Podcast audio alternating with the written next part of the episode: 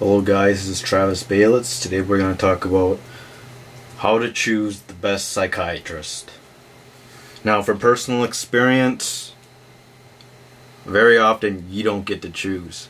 When you're in the hospital, you don't get to choose.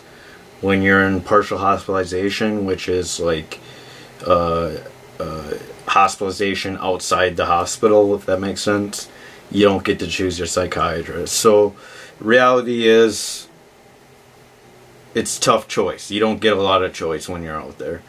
However, it's very important to do some digging on the characteristics that you look for when you do get to your psychiatrist. The psychiatrist that I have right now is someone that I really, really enjoy because number one, he's outgoing. So what does that have to do with with being with finding a psychiatrist? Well, if you find a guy that's outgoing, likely he's going to have a really good social interaction with you. He's going to likely uh, want to talk to you, want to get to know you, want to get to know your symptoms, want to get to know, uh, let you know the side effects. He's just very involved with you, and that's why it's important to find an outgoing psychiatrist. Another one, you got to find one that's honest. He's pretty honest. I like this guy. He, he's fun to be around. Uh, not only that, he tells jokes and really lightens the mood. Uh, the third option, the most important option, is he's flexible. Now, what do I mean by flexible?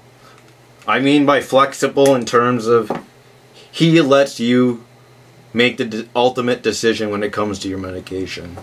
Now, there's many people, several actually, two that I can name in particular that are very, very rude.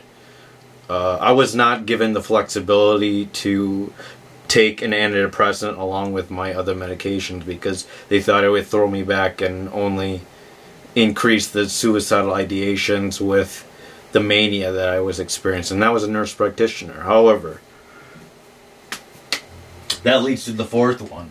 You want to make sure he's an MD.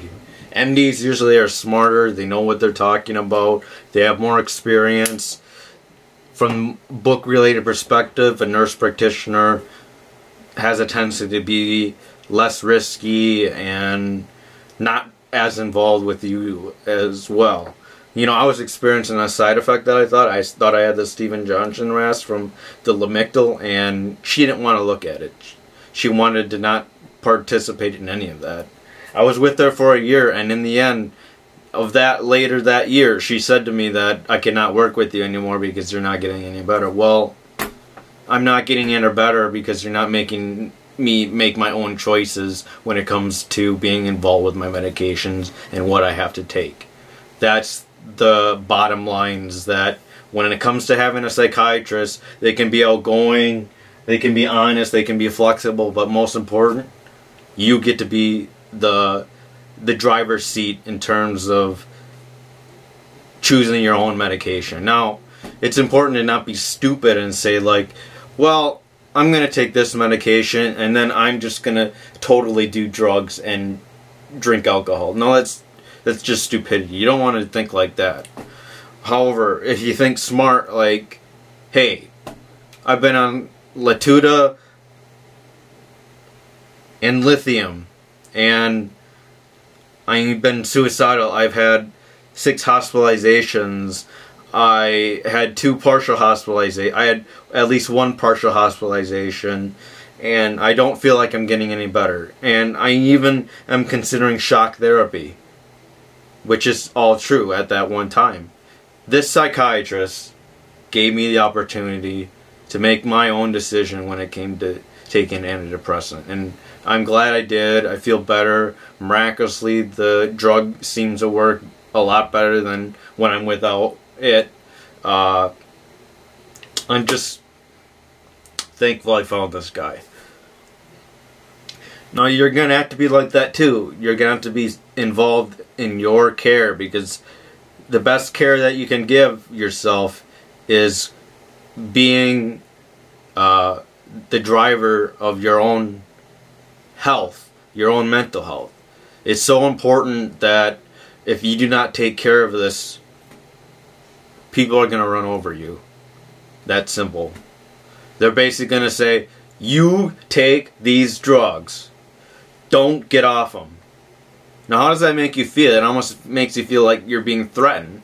That if you feel like shit, you're gonna be threatened. Why do I have to stand these drugs if they're gonna make me feel like crap? I don't understand that. Why should I be uh, involved with you when I'm not allowed to do what I really want to do with my life? Now, the truth is, it's gonna take some experimentation. I've been on like eight different antipsychotics. I've been on like six different antipsychotics in one year, and then truly it was not working for me. However,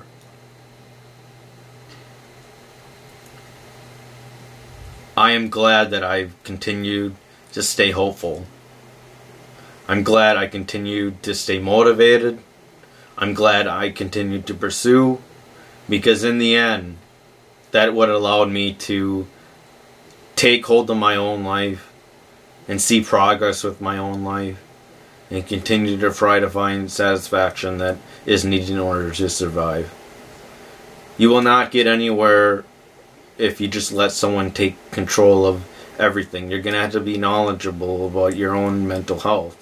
You're going to have to be knowledgeable about side effects of drugs. You're going to be knowledgeable about your own interaction with these type of drugs because each person is going to be different.